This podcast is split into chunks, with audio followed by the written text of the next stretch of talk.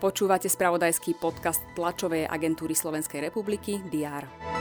Vítajte v novom týždni, v novom mesiaci a pri novom diári. Avizuje udalosti v pondelok 1. augusta. Medzi Srbskom a Kosovom opäť vzrástlo napätie. Príčinou sú nové nariadenia Kosova na hraniciach, voči ktorým sa vzbúrili etnickí Srby.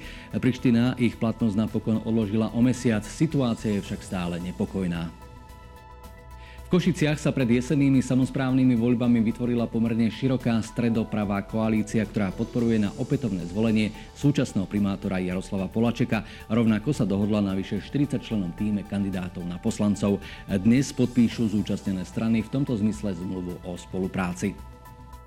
Po dvoch rokoch pandémie, keď sa letná škola slovenského jazyka a kultúry Studia Akademika Slovaka konala iba v online priestore, sa vracia aj s klasickou prezenčnou formou. Záujem o slovenčinu prejavilo v tomto roku 116 študentov z 24 krajín sveta. Prípravný jazykový kurz, ktorý dnes slávnostne otvoria, absolvuje takisto 10 ukrajinských uchádzačov o štúdium na Filozofickej fakulte Univerzity Komenského so štatútom dočasného útočiska.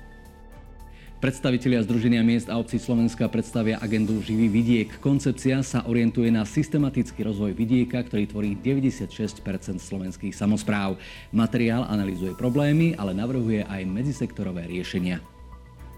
V športovom spravodajstve sa vrátime k víkendovým líkovým kolám i zápasom superpohárov, v rámci ktorých si Mari Hamšík vybojoval ďalšiu trofej v drese tureckého Trabzonsporu. Správy TASR rýchlo a zrozumiteľne počas celého dňa na Teraz.sk a TASR TV. Úspešný začiatok týždňa. Nech sa vám darí.